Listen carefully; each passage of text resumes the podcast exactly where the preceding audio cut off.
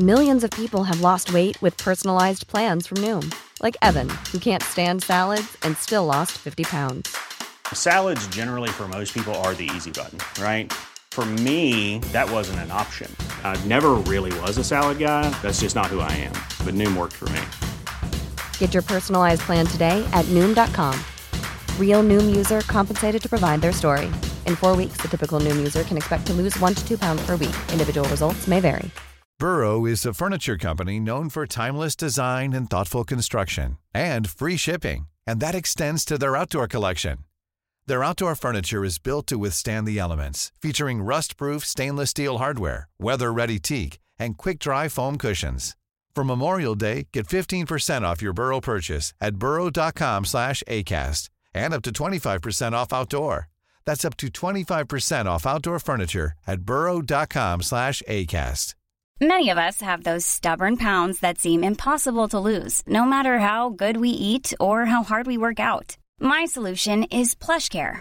PlushCare is a leading telehealth provider with doctors who are there for you day and night to partner with you in your weight loss journey. They can prescribe FDA-approved weight loss medications like Wagovi and Zepbound for those who qualify. Plus, they accept most insurance plans. To get started, visit plushcare.com slash weight loss. That's plushcare.com slash weight loss. Hur gör vi när vi inte håller? Utmattningssyndrom, det blev till slut en egen diagnos 2005 i Sverige. Och stressrelaterad ohälsa, det är nu den vanligaste orsaken till sjukskrivning i Sverige. Ja, vi har poddat om utmattning flera gånger. Det här är ett stort ämne och tyvärr en stor utmaning för hela vårt samhälle. För vi vill ju skapa hållbara arbetsplatser där människor både mår och presterar bra. Ja, kärnan i vår podd helt enkelt. Ja, och historiskt så har det av flera förts resonemang om att i den tiden vi är i nu så borde vi kunna jobba mindre, ha mer tid till fritid. Men så har det inte alls blivit och många med goda intentioner de lyckas ändå jobba så mycket och på ett så sätt att de jobbar sig in i den beryktade väggen. Vad beror det här på? Hur har det blivit så här och vad kan vi göra? Det ska vi prata om idag med Adam Svanell.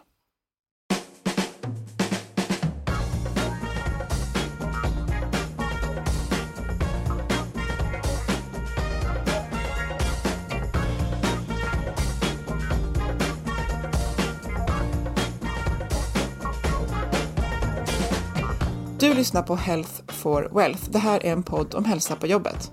Människor som mår bra, de presterar bra. Det är så enkelt. Och det handlar ofta om bra samarbeten.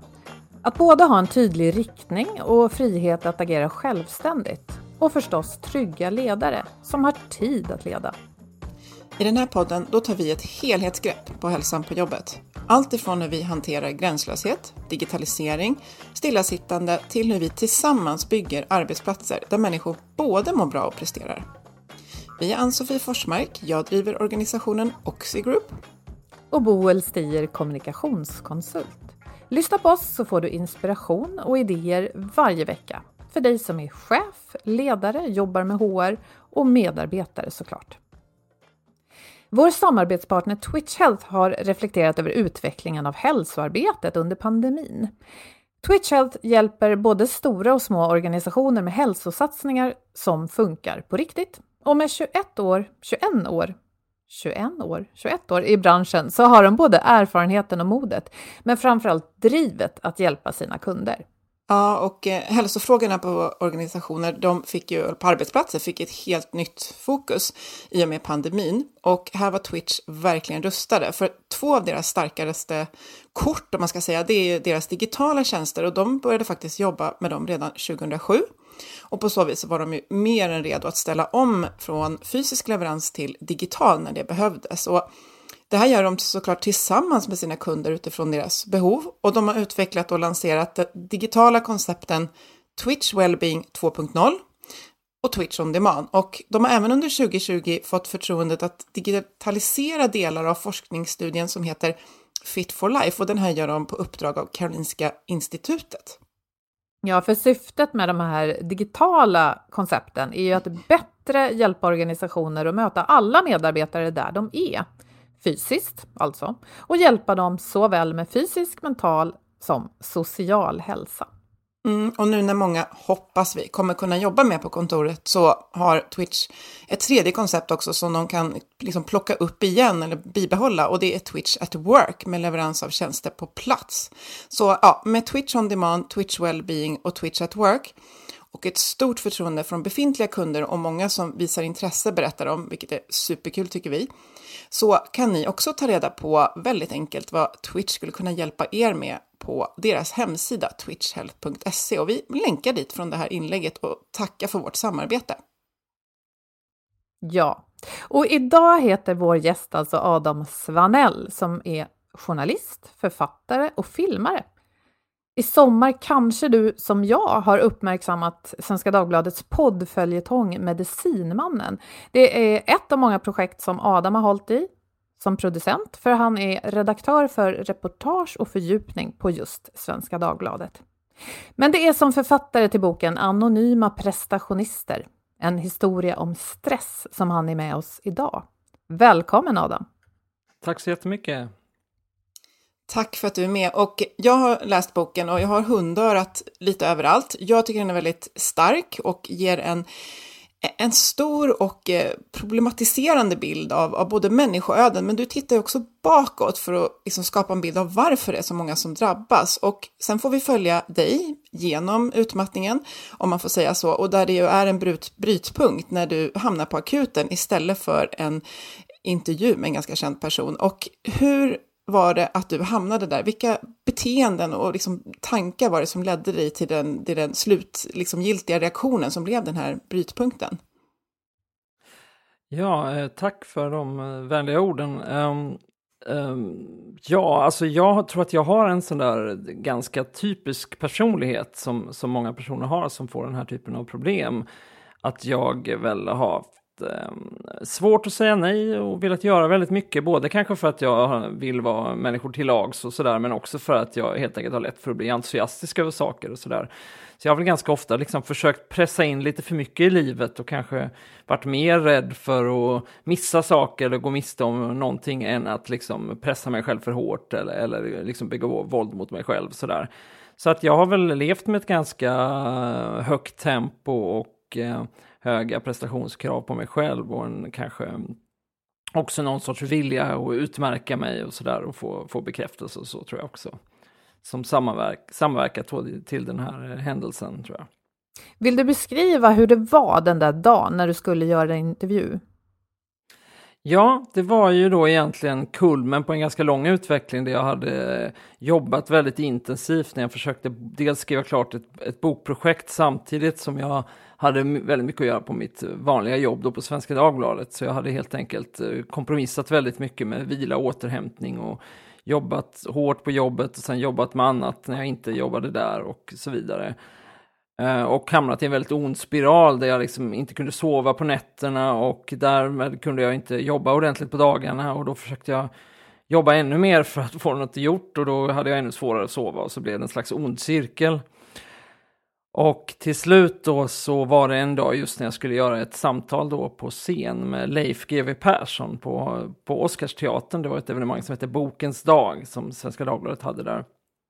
Och då mådde jag ju då väldigt dåligt och borde kanske egentligen ha stannat hemma och bara kurerat mig. Men jag, jag hade liksom någon slags förkylning också som hade brutit ut i kroppen och aldrig gav med sig som liksom på något sätt sam tillsammans med de, alla de här stresssymptomen då så hade jag även den här infektionen i kroppen som aldrig gav med sig och så. Men jag tänkte, äh, ja nu har jag ju eh, liksom förberett den här intervjun och gjort frågor och, och eh, klämt en tjock bok av Leif GW Persson bara för att kunna göra det här och sen Dessutom tycker jag väl det är rätt kul att, att stå på scen och sådär, så jag bara sa till min chef, nej men jag, jag kommer in och river av det där ändå liksom. Och sen var det egentligen precis innan jag skulle åka hemifrån som jag, jag hade verkligen liksom putsat skorna och, och gjort mig i ordning och skulle nästan gå ut genom dörren så eh, fick jag det är nästan svårt att minnas nu i vilken ordning det kom. Det först var liksom en känsla av eh, oro och ångest eller, sen om det, eller om det var det fysiska som kom först. Men jag fick i alla fall, eh, jag blev väldigt yr och fick väldigt ont i bröstet och kände någon slags panikkänslor också som förstärktes då av det här måendet. För jag tänkte, men jag, har ju liksom, jag mår så dåligt och eh, jag kommer kanske gå ut på scen där och bara och liksom tappa, helt glömma vem jag är och var jag står. Alltså jag fick någon slags panikkänslor. Um, och eh, tvingades då ställa in det här. Och sen gick inte det här över ändå. Så jag fick, ringde till sjukvårdsupplysningen och de sa men det där låter inte alls bra. Och du måste åka till akuten. Och eh, det slutade med att jag faktiskt blev inlagd i flera dagar på, på Södersjukhuset på, på kardiologen där. För att de, jag hade olika värden som verkade oroväckande då. Att man trodde att det var något med mitt hjärta eller så. Men sen vid närmare undersökning så så hittade de inget allvarligt fel utan det var ju egentligen då en eh, stressreaktion som Ja, och när jag kom hem därifrån då, då, då fick jag diagnosen utmattningssyndrom sen och var egentligen väldigt, eh, väldigt trasig och fick börja en lång, lång väg tillbaka. Jag tycker det är så intressant att eh, det verkar som att vi, många av oss i alla fall, och, och, det är det här vi pratar om idag, vi kör på så hårt, vi struntar i alla signaler. Först de fina, liksom, så här, ljusa signalerna och sen de som bara skriker åt oss tills det är någonting fysiskt. Många beskriver det som att just eh, man kan inte andas, man kan inte ta ett steg, man kan inte ha kontakt med en annan person. Liksom. Mm. Och ja, jag antar att ja, det är det här vi ska prata om, men det är, det är fascinerande att vi på något sätt tycker att det är fult att lyssna på kroppen. Ja, eller ja, precis. Eller det, det är ju... Um... Jag tänker att många av oss som blir riktigt dåliga blir ju just det också, just för att man inte har den här, man vill så mycket så gärna att man liksom inte, inte förmår lyssna på, på de signaler som, mm. som man får faktiskt jag tänker när jag, när jag lyssnar på dig beskriva och känner igen också det här att eh, det är en blandning av det du säger, det är så roligt, det som vi kallar för honungsfällan, alltså man, eh, man vill inte säga nej därför att allt är så roligt. Och samtidigt så är det också att jag vill inte göra någon besviken, så att det är både ett, eh, att man drivs in i det här av en rädsla, eh, men samtidigt så kan också lusten ta en dit, att Eh, jag vet själv som har jobbat på en arbetsplats där det liksom, eh, man kommer in och det är ett smörgåsbord av möjligheter och det låter bra, men det är också en, en risk att just den typen av människor som, som, som du beskriver dig som och många tror jag kan relatera till, vi har lite svårt att stoppa oss för allting är så roligt och det här kändes ju så kul, men eh, det blir till slut för mycket belastning eh, oavsett om det är roligt eller, eller inte. Så att, eh, ja. Jag tycker det är intressant där som, som du säger att du placerar i ett historiskt och ett samhälleligt sammanhang. Eh, och i boken så vet jag Adam att du, har, du tittar bakåt för att skapa en bild av varför vi är där vi är idag med så många som drabbas. och om vi börjar på samhällsnivå, vad är det för faktorer du ser som bäddar för att så många drabbas av utmattning just nu? Och då menar jag väl egentligen de senaste två decennierna eller så. Ja, alltså det är ju en jättestor fråga och jag ska inte säga att jag heller har så här kommit fram till, ja men så här är det, att jag har ett tydligt svar, utan det blir snarare som att jag eh, undersöker olika hypoteser och tar upp dem och så. Men jag tror ju um, jag vet inte om man ska svårt att skilja på vad som är samhälle och vad som är liksom arbetslivet, som arbetslivet blir en del av samhället, men jag tänker att egentligen så är ju ett um, Ehm, alltså många av de branscher som är mest drabbade är ju sådana branscher där man har haft väldigt mycket effektivisering och att man har kanske adderat fler uppgifter och mer administration och man blivit färre personer som ska utföra det. Och så här. Det är ju, för annars kan jag ju se ganska stora skillnader mellan till exempel mitt eget jobb och många av de som jag gick med i min rehabiliteringsgrupp som jobbade inom vården och så. Men där, där kan man ändå se den typen av likheter som finns. Och, och egentligen är väl det ett, ett eh, tankesätt som liksom präglat eh, ekonomin och, och, arbetslivet ända sedan industrialismen på något sätt, att man hela tiden vill få ut lite mer och så. Um, sen så mer i, på senare tid så är det klart att det finns ju tendenser då i, i arbetslivet, de här faktorer som, som i alla fall präglar till exempel kontorsarbete, att den här gränslösheten, som friheten som kan bli någon slags ofrihet istället, att man kan jobba när som helst. och, och Därför, jag tänk, det är ju också någon slags, känns som att vi har varit i någon slags glapp också där man, haft, man har fått de här nya normerna att man, man kan arbeta när som helst, man ska kunna vara tillgänglig alltid och så. Samtidigt som man haft kvar gamla normer kring att man behöver vara på plats på kontoret mm. och, och så, att det har varit någon slags dubbla krav där. Um, så att där tänker jag att det finns sådana faktorer som spelar in. Men sen ö, i liksom ett ännu större perspektiv har jag tittat på sånt här som liksom uh, Ehm, alltså vad ska man säga? Ehm, bristen på reell återhämtning. Att det är ju något som jag tycker många så här, stressforskare jag pratar med pratar om. Att så här, det är ju inte stressen i sig som är, som är farlig egentligen, utan det är ju om man inte får återhämtning. Och där är det väl um, lättare att se att, i alla fall utifrån den bild man får av, av, tidigare epoker, att det kanske har varit så att människor har jobbat oerhört hårt och på många sätt hårdare än vad vi gör idag. Men att sen har man, har man fått den här, eh, en liksom, sen har man gått hem och vilat helt enkelt. Medan det finns så oerhört mycket idag som, så man får hela tiden olika sinnesintryck och det är så mycket som pockar på ens uppmärksamhet, både genom tekniken som liksom distraherar och eh, också då vår syn på, på eh, hur, vår fritid och allt möjligt. Att liksom, man, det här projekttänkandet som, som i, präglar så mycket som gör att det kan lätt kännas som att man liksom alltid är uppe i varv. Och, eh, en, en eh, så koreansk filosof som jag citerar mycket i boken, han beskriver det som att liksom dagens liv eh, saknar mellanrum. Mm. Det tyckte jag på något sätt är träffande, att, att det är lätt att man liksom nästan som att även när man inte arbetar så får livet en sorts arbetets logik där man liksom ständigt uppvarvad och man ständigt förkovrar sig, man ständigt gör saker och försöker liksom prestera och så. Men vad intressant att, får jag flika in där, Adam? Ja. Nej, men jag tänker på dels eh, att vi själva gjorde ett avsnitt 61 var det med psykiatriprofessor Marie Åsberg som väl betraktas som den som eh, myntade det här begreppet utmattning. Eh, jag tror att det möjligen var eh, någonting mer där, att det var just utmattningsdepression eller så. Men det kan man lyssna på. Och jag vet att hon pratade mycket om nedskärningar inom vård och ja, hela offentlig sektor egentligen på 90-talet som hon såg som en stor bidragande orsak. Eh, vilket då ledde till, som, som du säger, att färre människor får göra ett större jobb. Alltså färre människor behöver jobba hårdare. Och sen den här tekniska utvecklingen där tekniken går ganska snabbt att uppgradera och förändra hela tiden. Tekniken är hela tiden på. Med internet och med våra digitala enheter så kan vi alltid jobba. För, för några hundra år sedan så, så till exempel hade vi ju inte, när solen gick ner så var det ganska begränsat med, med ljus. Man kunde mm. sitta och sticka kanske i, i skenet av en fotogenlampa, men det fanns en annan typ av begränsning. Så det känns som att det här blir då en, en ganska giftig cocktail som, som gör att vi eh, på något sätt tror att vi ska vara maskiner. För maskiner mm. behöver ju inga mellanrum, men vi är ju inte maskiner. Och du eh, tar upp i boken det, också... Om jag, ja.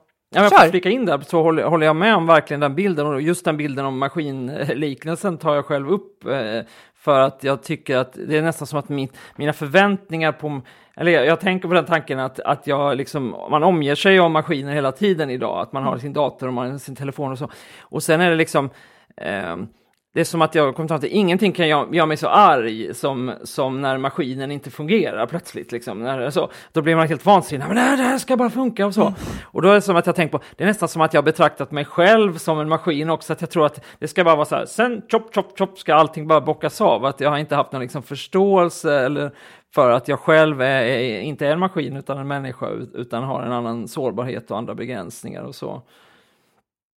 Det, um, och det också... apropå det du sa, jag tycker också intressant det du sa just med exemplet med belysning, för det är ju också något som jag tittar då i det här historiska perspektivet, att, att när man började med liksom, det blev utbrett med, med ordentlig fotogen var det väl först belysning och sen glödlampor. Det var ju ungefär samma tid som man började få de första diagnoserna av det här neurasteni som det hette, som var en mm. liknande diagnos som påminner om utmattning. Och det var också samtidigt som man började med, folk började ha klockor och, och sam, ungefär samtidigt som också liksom um, sådana här idéer kring, kring själv, alltså det kom, började komma den, vad som kallas den första självhjälpsboken som handlar om hur man ska förverkliga sig själv och förverkliga sina drömmar. Och så. så det jag tycker är väldigt intressant att så av, de, mycket av de här grejerna som vi idag 150 år senare kopplar till skapar stress, de liksom dök upp precis samtidigt som folk började bli sjuka på det här samma, på samma sätt också. Men om man då lägger ihop allting så är det ju, eh, så här, utan att försöka förenkla, liksom det, är en öv, det är en överbelastning. Det är liksom en överbelastning som, som vi som människor på ett sätt är rustade för att ackommodera under ett tag. Vi liksom slår knut på oss själva för att, eh, för att hantera det. Och till slut så, så säger ju kroppen stopp. Och det är det många vittnar om på olika sätt. Och det är sällan något som sker över en dag, utan som du beskriver själv, det sker över tid. Och det både möjliggörs på liksom samhällsnivå, på organisationsnivå och sen är vi som människor ofta, jag tänker som boken heter, anonyma prestationister. Många av oss, eh, eh, liksom, vi glider ju in i det här som hand i handske för att vi, eh, vi vill göra bra ifrån oss, vi vill göra, vi gillar möjligheter. Så att eh, det är mycket som man behöver både förstå och agera på för att inte bli liksom överbelastad och putta in återhämtning som i vårt samhälle, trots att vi pratar mycket om det tycker jag, eh, fortfarande liksom går lite på tvärsen mot det som är fint och bra. Nu sätter jag upp liksom citationstecken. Eh, ja, hur tänker du kring det? Nej, men absolut. Det, det är ju... Ehm, det är ju motsägelsefullt för precis som du är inne på så tycker jag det finns ju mycket, det är klart att det finns många budskap man möter också som är just talar om att man ska ta hand om sig själv och sin hälsa och så vidare. Men, men jag tror ändå att um, man blir nog väldigt präglad av att det finns så mycket på ett kanske mer subtilt plan, många budskap som just kommunicerar det här med, med vad som är värdefullt ändå blir just det här att visa upp eh, olika typer av prestation. Ja, men jag tänker på, eh, jag fick en bild nu, se om ni håller med mig. Eh, om man, om man tänker på klimatkrisen till exempel, så pratar vi ofta om det här att vi inte ser de stora skeendena för att vi är, eh, vi är mitt i det. Eh, det, händer, det händer över tid, det händer väldigt fort på ett sätt. Men saker och ting kan ändå ta några år och vi ser inte klart. Det bara händer och det glider oss ur händerna att påverka det för att vi inte, det blir inte så konkret. Och eh, jag får den här bilden av att det handlar om eh, en slags samverkan mellan människa och maskin. Vi går in i en ny tid och det gjorde vi redan i början på 1700-talet kanske när vi började jobba med maskiner och industrialiseringen liksom började hända. Det tar lång tid det här att maskiner vi skapar dem, vi tycker de är så himla bra, vi tycker vi själva är så smarta, vi ser alla möjligheter. Men vad som egentligen, vad vi egentligen borde göra om vi vore verkligt smarta, vore ju just att låta maskinerna avlasta oss från det som är mekaniskt, från det som är repetitivt eller från att göra de här enorma beräkningarna som ju AI kan göra åt oss idag. Så att vi kan andas, så att vi får tillgång till våra hjärnor och kan göra det här som maskinerna fortfarande inte klarar av, vara kreativa, vara sociala, sätta målen för mänskligheten och hantera stora kriser. Liksom. Jag menar, hänger inte det här ihop på något sätt. Vad säger du Adam? Jo, nej men jag håller med om den bilden. Det finns ju en enorm potential i teknikutvecklingen som vi på, av någon anledning inte lyckas ta tillvara på utan ofta snarare liksom, eh, får det att skapa ytterligare krav på oss själva. Det finns en, en intressant eh, eh social tänker jag, vad är han, sociolog? I alla fall en tysk teoretiker som heter Hartmut Rosa som jag skriver om också i boken och jag ska inte gå in för mycket på hans teorier för det är lite krångligt men det handlar just om hur Eh, han menar att liksom det, det, som präglar moderniteten och vår tid mest av allt är att allting går snabbare och snabbare och så visar han det på massa olika nivåer då hur det liksom eh, fostrar eh, att eh, när någonting, när tekniken går snabbare, då börjar människor känna att de måste hinna med mer och så vidare. Och bara ett banalt exempel han tar, tror jag, i någon av sina böcker är att han skriver bara om att skriva ett brev. Förr så, så skrev ju folk brev för hand och så skickade man det och så tog det flera dagar innan det kom fram och sen tog det, liksom, fick man gå och vänta och så. Och sen nu när man har e-mail, då, då ska man tänka, åh vad mycket tid man kommer spara på att eh, att kunna skicka ett, ett brev på bara några sekunder. Men i själva verket så det som händer är då att man börjar skicka eh, liksom, 50 gånger så många brev som man skickade tidigare. Uh, och det där tror jag liksom, det är väldigt enkel, banal iakttagelse, men på något sätt så känns det som att det är det som egentligen präglar hela hur vi förhåller oss till teknikutvecklingen, att vi hela tiden förflyttar vår gräns för vad vi tycker att man bör hinna med och vad som är en rimlig målsättning och vad man ska Ja. ja, men precis. Det, jag tänker mm. på några yrken då som eh, till exempel läkare och lärare som vi förr inte kunde nå hur enkelt som helst, för de var ju upptagna mm. med att, att göra sitt jobb. Men nu när vi kan skicka till deras inkorg när som helst egentligen, eller teoretiskt, då vill ju en väldig massa människor ställa frågor till dem hela dagarna.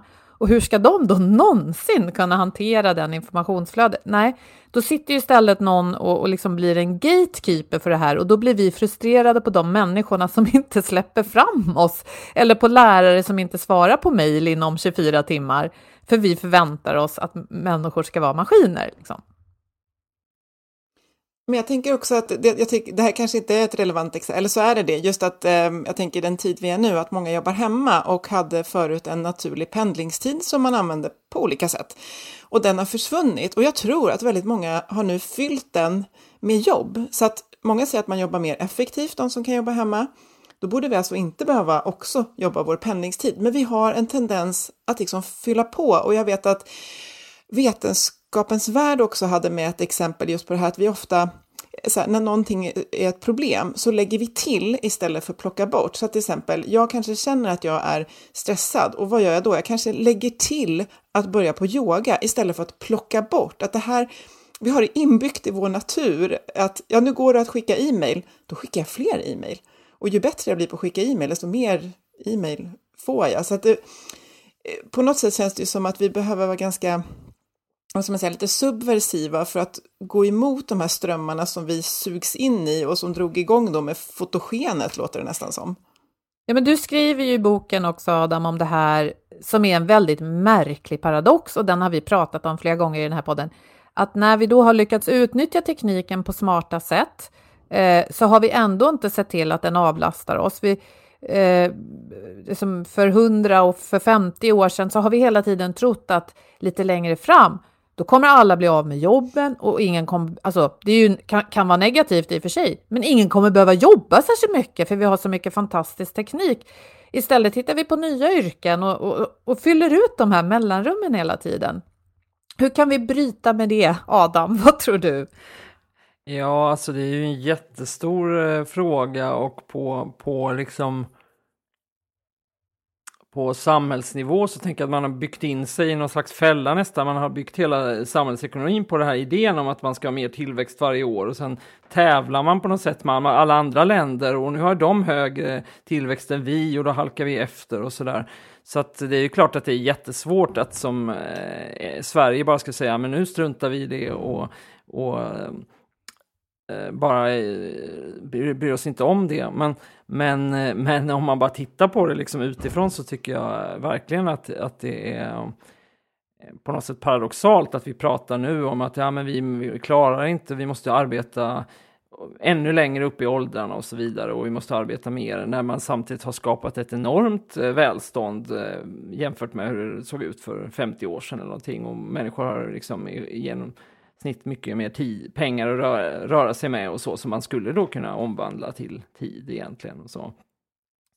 Ja, där finns ju en massa olika frågor. Vår förväntade lön till exempel. Många som tjänar över, sig en snittlön då. Och i, alltså, folk som är arbetslösa och folk som lever på bidrag ingår inte i den här analysen. Men, nej, nej, men för, för oss som ändå har en intäkt, liksom.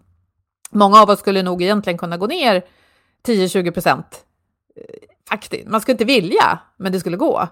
Eh, och det här med sex timmars arbetsdag som man liksom eh, Ja, jag är lite förvånad över att det fortfarande ses som ett liksom, vänsterprojekt. Jag tycker att det borde väl alla, jag menar, det vore väl smart så vi kunde hänga mer med våra familjer mitt i livet och så. Men, men det känns som att nej, det, det, det känns mer som en, många tycker det är en utopi. Men varför det? Vi har ju tekniken. Vi borde kunna, även om man inte är tillväxtkritiker, så borde vi kunna ha en tillväxt utan att vi då liksom bränner ut oss på den här gamla, tycker jag numera, faktiskt ganska unkna 40 timmars veckan. Eller? Jo, absolut. Jag håller med. Och jag menar bara på, på individnivå så har jag då efter, jag har ju då inte, aldrig gått upp på heltid efter att jag hade den här erfarenheten. Och det var ju också något som jag um, brottades med. För jag tänkte liksom, gör det här mig till en annan sorts person nu? En som, alltså det är som att bilden av en som person som inte jobbar heltid är någon som kanske inte är så ambitiös eller eh, liksom lite så. Men eh, jag tycker att det, det, ehm, det går, man kan inte göra lika många saker eh, utan att jobba heltid, men man kan ju absolut eh, göra lika bra saker på något sätt. Det, ja. Men jag tror att det finns en sån bild kanske också av att det är lite och ge upp på något sätt, att inte arbeta heltid. Jag. Det där känner jag igen mig i jättemycket, att jag har liksom funderat på om jag går ner i arbetstid nu, blir jag en sån som man inte satsar på? Blir jag en sån som inte får de möjligheter jag annars skulle få? Och då inser jag att jag har en dröm som jag inte har uttalat förrän nu. Jag vill bli en chef som jobbar sex timmar. Det vore så himla kul. Mm. Och jag tänker, det finns känslan är en sak och sen kan vi hämta, det finns studier och liksom testprov gjort på det här där man faktiskt ser att ja, men det Adam tvingas göra det är ju okej, okay, kanske lite tråkigt få, få kanske skippa liksom fikat med kollegorna halv tre när man hade sånt, tänker jag, i ditt jobb, så jobbar många hemma nu också. Eh, men att man faktiskt prioriterar hårdare eh, och har mer krut och, och kognitiv energi för de riktigt viktiga arbetsuppgifterna och sortera bort det andra och att man kan liksom testa lite där med att omfamna begränsningar. Men om jag bara skulle jobba sex timmar, hur skulle jag behöva prioritera då och vad frigör det tid till? Och att ju fler vi blir som börjar prata om det eh, så bör vi kanske puffa den här normen som jag tror verkligen, verkligen behövs. För som sagt, vi lär oss mer och mer om hjärnan och ser att den delen av hjärnan vi behöver på jobbet, ja, sex timmar är ganska lagom för den kanske, kanske blir jättebra. Och så, ja, så att jag tror att här behövs det Eh, normförflyttning, men, men också det här att det finns faktiskt liksom studier nu som, som hjälper oss att eh, argumentera för det här. Men hur, hur ska man få till det på stor skala, tänker jag? Vad tänker du, Adam? Ja, alltså jag känner ju att eh, ni är nästan mer experter på, på det än jag, men, men Ja, alltså jag, jag tänker att det är väl väldigt viktigt vilken kultur man odlar på en arbetsplats. Alltså att jag, på mitt jobb då, där jag har jobbat i ett antal år nu på Svenska Dagbladet, så har vi en, på sätt och vis en otroligt fin kultur för att det är en tidning som har eh, varit alltid den mindre tidningen av de två morgontidningarna i Stockholm och ofta liksom haft det lite tajt ekonomiskt och varit nedläggningshotad flera gånger och sådär. Så man har verkligen odlat en kultur där man så här, eh, jobbar tillsammans, man har laganda och man vill liksom slå underifrån och sådär. Så att det är en väldigt eh, snäll stämning egentligen och, och positiv och man uppmuntrar varandra.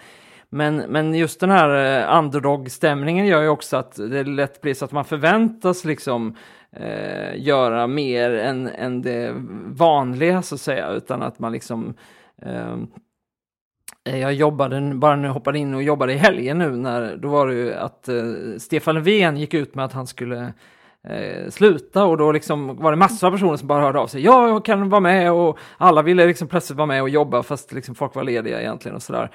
Och och ehm, det där är ju en fin balansgång, för jag menar, har man en arbetsplats där det liksom anses eh, det normala, och det onormala är det normala på något sätt, så är det eh, rätt riskabelt såklart. Utan jag tänker att det handlar jättemycket om vad man skickar ut för signaler och hur man pratar och, och liksom att man ändå det låter kanske jättetråkigt, men jag tänker att man ändå ska signalera som chef också att det är okej okay att ha en viss distans till arbetet på något sätt, att den inte ska vara hela ens liv. Eller? Nej, men jag kan tänka mig att det är en utmaning på, på din arbetsplats. Jag har förresten jobbat på Svenskan under många år i slutet på 90-talet och, och, och, känner igen mycket av det du säger. Eh, vänlighet, gemenskap och liksom kollegialitet och en massa otroligt proffsiga människor. Eh, men jag minns ju också otroligt tydligt det här med ständiga ekonomiska hot. Att man liksom aldrig sitter säkert och nu ville jag aldrig bli anställd för det är inte så jag vill jobba, jag är mer av en egenföretagare, men, men liksom otrygghet och faktiskt låga ersättningar som gör att den här osäkerheten är ju egentligen inte bra. Och den kan ju vara svår att göra någonting åt. Men jag tänker som chef på din arbetsplats så har man ju det då i kombination med att journalistyrket, man är ju synlig. Det man mm. publicerar varje dag är ju väldigt synligt för många, man, gör sig, man blottar sig. Och jag tänker att det, det göder ju också det här, shit, jag måste jobba ännu bättre, jag måste jobba ännu hårdare. Det är nog väldigt svårt. Men jag är ändå mycket för det här med sex timmars eh, dagen och då tänker inte jag att man måste stämpla in och ut, utan i det moderna landskapet, om man inte jobbar med yrke där man ska stå på plats, så borde man kunna vara ganska fri att fördela den här tiden. Och om man då en vecka vill jobba många fler timmar så har man ju sen återhämtning att ta till nästa vecka. Så där någonstans känner jag att man skulle kunna hitta något som är då mer hållbart. Att du har liksom en, en timbank och du kan inte liksom dubbla den allt för många veckor, för det, då, går, då blir det en röd flagg. Liksom. Då får du faktiskt ta ledigt ett tag. Jag vet inte. Jag, ni kanske, har, jag misstänker att ni har pratat om det här tidigare i, i, er podd, men jag tänker, det känns ju verkligen som att det har skapat ett fönster här nu i, i och med pandemin och, och den omvärdering som sker av hur man arbetar och, och inte minst då på mitt eget jobb så, så eh, eh, pågår en jättestor diskussion om så här, hur, hur ska vi arbeta framåt och eh, att man ska kunna anpassa mycket mer utifrån vad den, varje person vill om hur mycket ska man jobba hemma och hur mycket ska man jobba inne och så. Och apropå det jag sa tidigare om att det känns som att det funnits en dubbla krav där att man dels ska vara tillgänglig och att man dels ska vara inne på jobbet så tänker jag att nu borde det ju finnas en möjlighet för många arbetsplatser att, att eh, liksom, lägga fokus på så här, faktiskt, vilket arbete utför personen egentligen när man summerar sen. Har den gjort det den ska? Och lägga, låta det vara det viktiga och inte sådana här saker som just liksom, eh, eh exakt vilka tidpunkter du satt den på kontoret och så vidare. Mm. Ja, men precis. Och det, jag tänker det, det där strukturella och att jag tänker ledarskapet som eh, blir ju så otroligt viktigt att eh, både, liksom, eh, som du var inne på, att det är okej att vara ledig. Men jag, jag, kan tänka, som jobbar mycket med chefer, att man kan behöva vara nästan lite tuffare än så. Att faktiskt så här, hur, jag ser inte, liksom, jag ser att du jobbar för mycket mm. eh, och det vet vi kommer liksom bli, bli ett problem. Du gör ett fantastiskt jobb, men hur är det med din, eh, hur är det med din ledighet? Det kommer mejl på kvällarna och så där. Man får nästan ibland, eh, man måste ha lite olika verktyg i verktygslådan där för att alla är så olika. Men jag tänker att även om vi sätter strukturen, det här som, som, som du har beskrivit själv, att allting är så roligt och man har en inneboende ganska på lång sikt ohållbar glöd för att man vill prestera hela tiden. Det här att man är en liksom anonym eh, prestationist, den är, ju, den är ju svårare att liksom strukturera upp på jobbet. Den kommer ju inifrån oss som individer. Och jag tänker att det är många av våra lyssnare, tror jag, som känner igen sig i de här liksom, drivkrafterna som du tänker vi har, har fått hjälp med att liksom, balansera. Va, va, vad skulle du vilja skicka med till en individ som, som, som, som lyssnar, som känner igen sig i, i det här, att man vill inte göra besviken, det är mycket man vill göra och, och man känner någonstans inombords att det är inte helt hållbart. Ja, alltså det är väldigt svårt och jag måste erkänna att jag känner inte att jag har liksom, jag är fortfarande samma person, jag brottas fortfarande med samma mm. typer av, av problem. Men um, det, det är ju, alltså om man har tendens att man vill alltid överprestera på allting och så, då är ju en väldigt bra grundgrej är väl bara att experimentera med och inte göra det. Eftersom man märker ju ganska fort att det inte um, att det inte gör någon, att det är helt okej. Okay. Alltså att det, det, det blir ju, jag menar när jag var, mådde ganska dåligt och då fick jag ju till exempel eh, Ja, alltså jag vet inte om det är att se som en form av prestation, men en sån sak jag gjorde att jag kände att jag var en person som tog väldigt mycket eh, socialt ansvar och säkert kanske lite för mycket plats också ibland. Men jag liksom var alltid, om jag var i ett sammanhang så var jag alltid väldigt delaktig i alla konversationer och väldigt så liksom. Och det blir, klarade jag inte av då helt enkelt när jag var utmattad. Då sa ju min terapeut att liksom eh, eh känn efter hela tiden och så ibland så kan du väl bara sitta tyst och, och och även om det kanske blir så pinsam tystnad vid, runt bordet och ingen sådär. Och då fick jag ju experimentera med det och då insåg jag att det är inte så farligt om det blir lite tyst. Alltså, och, och lite samma saker med massa andra sådana små saker i vardagen som just sådär att ja men eh, om man inte eh, hinner eh, laga någon god mat när man ska över folk utan bara köper en pizza och så att det, alltså eh, vad det än är eh, som, som man har en tendens att känna att man liksom lägger massa saker på sig själv så är det väl enklaste saken att väl bara prova vad som händer om man inte gör det. Um, att välja mm. en sån situation där man känner att eh, här är jag lite rädd för att göra som jag inte brukar.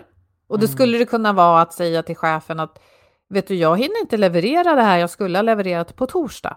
Hur skulle ja. det vara om jag levererade nästa torsdag? Bara testa liksom. En, det, det, skulle ju kunna vara en sån grej. Och så mm. kanske det faktiskt löser sig.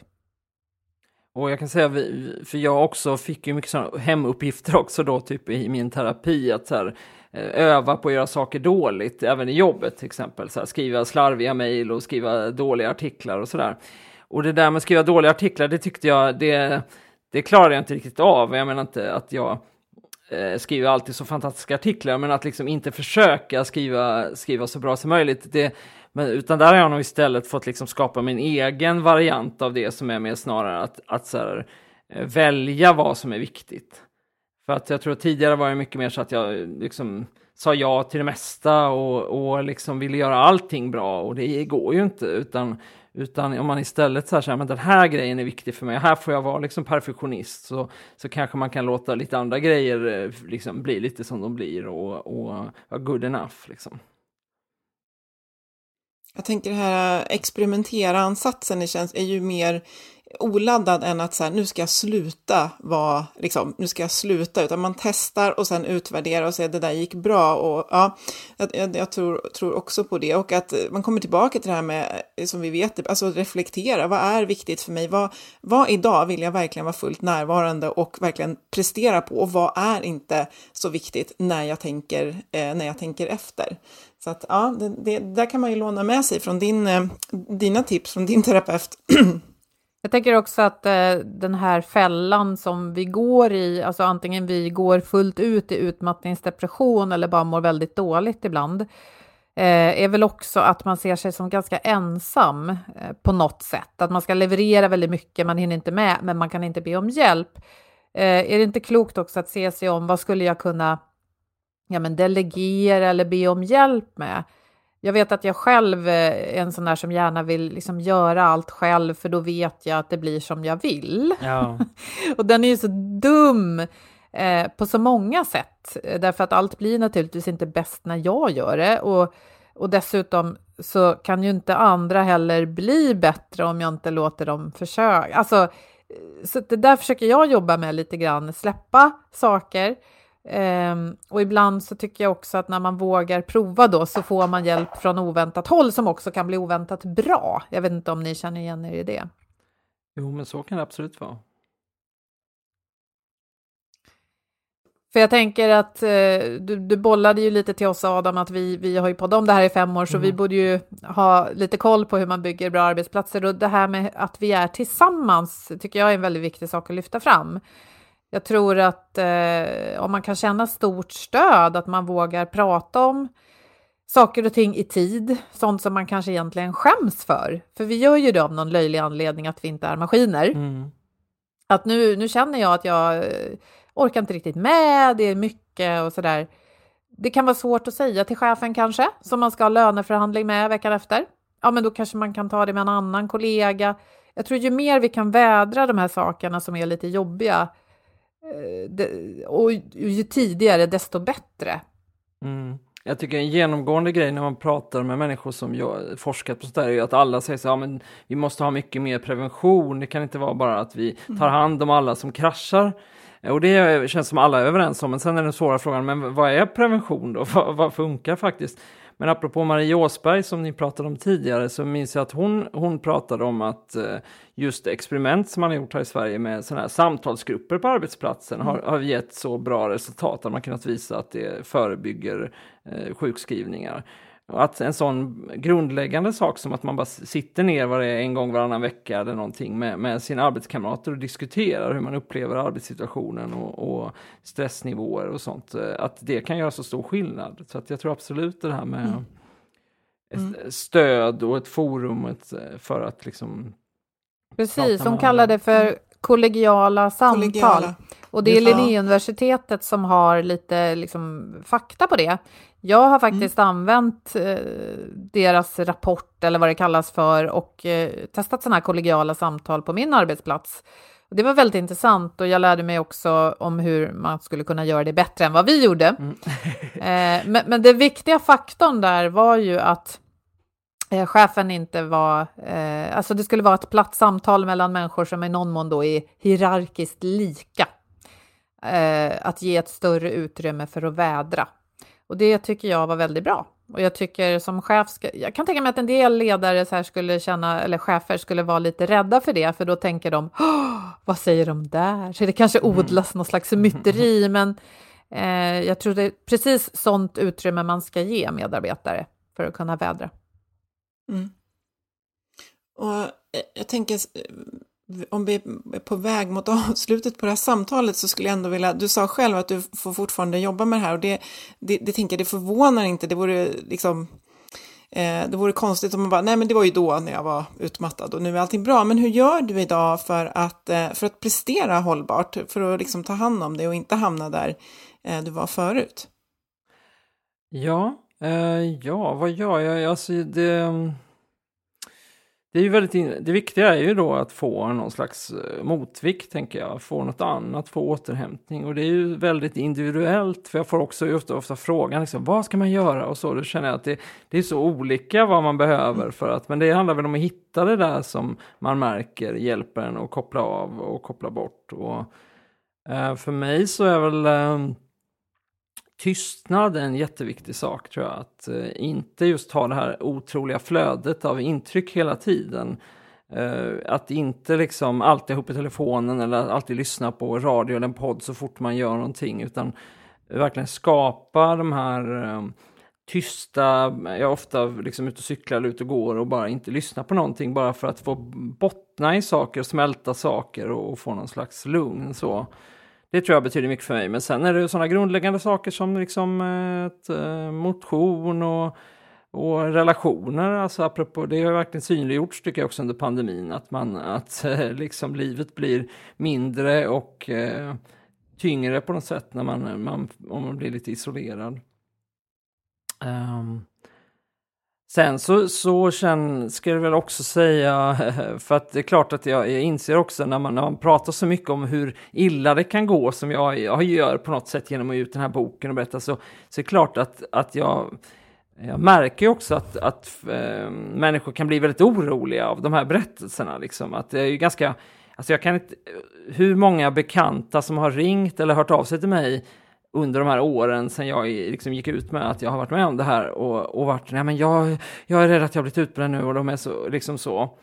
Eh, så, så ganska ofta när jag väl pratar med de personerna så inser jag att mitt svar är så, ja men det låter som att du riskerar att bli och att du är på väg mm. någonstans men du är inte Eh, bara för att du mår så här nu så betyder det inte att du kommer eh, ligga eh, utslagen i två år nu eller någonting, utan det finns ju många Alltså det, det, bland annat, jag skriver också i min bok om de här olika uttrycken som finns, att gå in i väggen och, och så. Och att jag tycker till exempel just det här med väggen är så dålig bild, just för det låter som att man bara kör på och sen bara plötsligt BAM! in i en vägg och sen är det kört och så tar det stopp. Utan snarare så är det ju någon slags eh, backe man kommer upp för där saker blir svårare och svårare och tyngre och tyngre och sen liksom eh, på något sätt Eh, eller kanske, back, nu minns jag att det var en dålig metafor för det låter ju som man kommer ner sen, men strunt samma. Jag menar, det jag menar, försöker komma efter, åt det bara att, jag menar att ju, ju, tidigare man kan bromsa in, ju mindre blir konsekvenserna och att man behöver inte kanske vara så så rädd för vad som ska hända, om man, utan det handlar bara om att känna efter och känner man att det börjar bli för mycket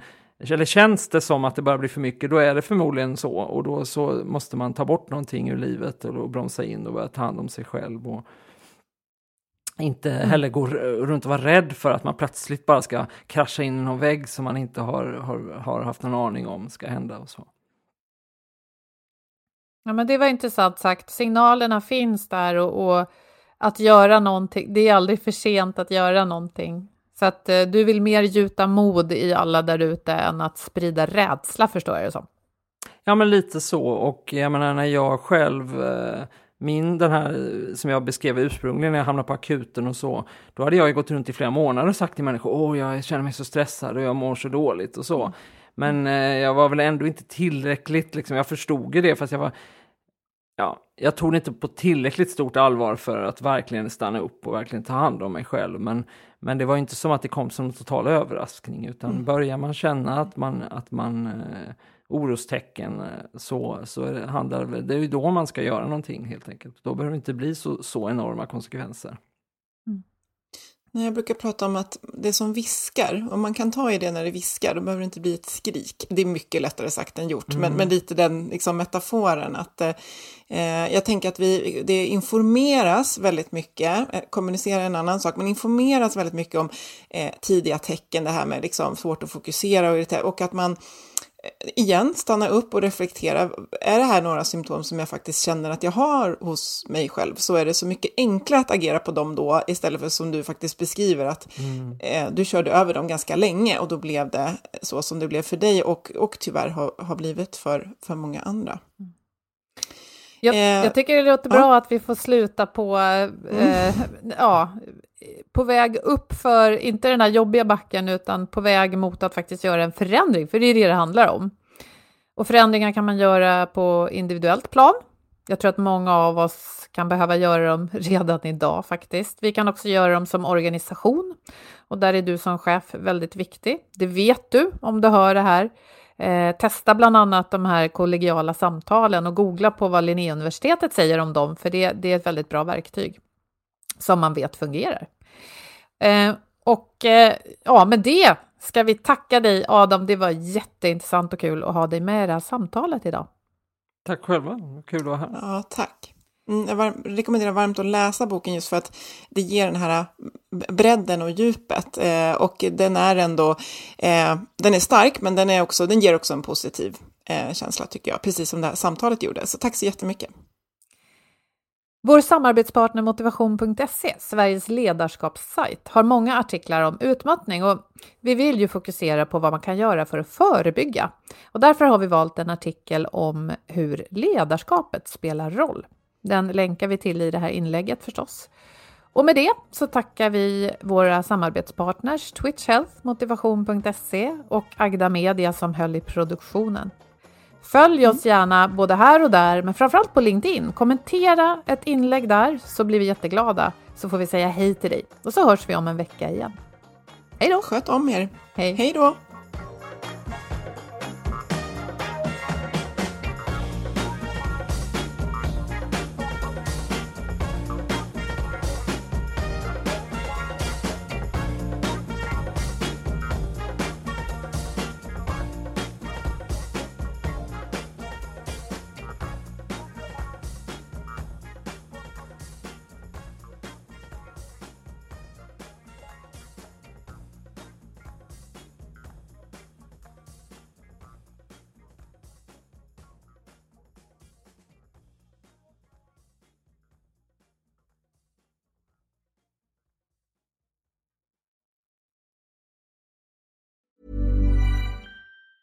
Mom deserves the best, and there's no better place to shop for Mother's Day than Whole Foods Market. They're your destination for unbeatable savings, from premium gifts to show-stopping flowers and irresistible desserts. Start by saving 33% with Prime on all body care and candles. Then get a 15-stem bunch of tulips for just $9.99 each with Prime. Round out Mom's menu with festive rosé, irresistible berry chantilly cake, and more special treats. Come celebrate Mother's Day at Whole Foods Market. Mom deserves the best, and there's no better place to shop for Mother's Day than Whole Foods Market. They're your destination for unbeatable savings, from premium gifts to show-stopping flowers and irresistible desserts. Start by saving 33% with Prime on all body care and candles. Then get a 15-stem bunch of tulips for just $9.99 each with Prime. Round out Mom's menu with festive rosé, irresistible berry chantilly cake, and more special treats. Come celebrate Mother's Day at Whole Foods Market Market. Even when we're on a budget, we still deserve nice things.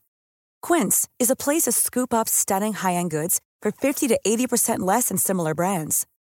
They have buttery soft cashmere sweaters starting at $50, luxurious Italian leather bags, and so much more. Plus, Quince only works with factories that use safe, ethical, and responsible manufacturing. Get the high-end goods you'll love without the high price tag with Quince. Go to quince.com/style for free shipping and 365 day returns.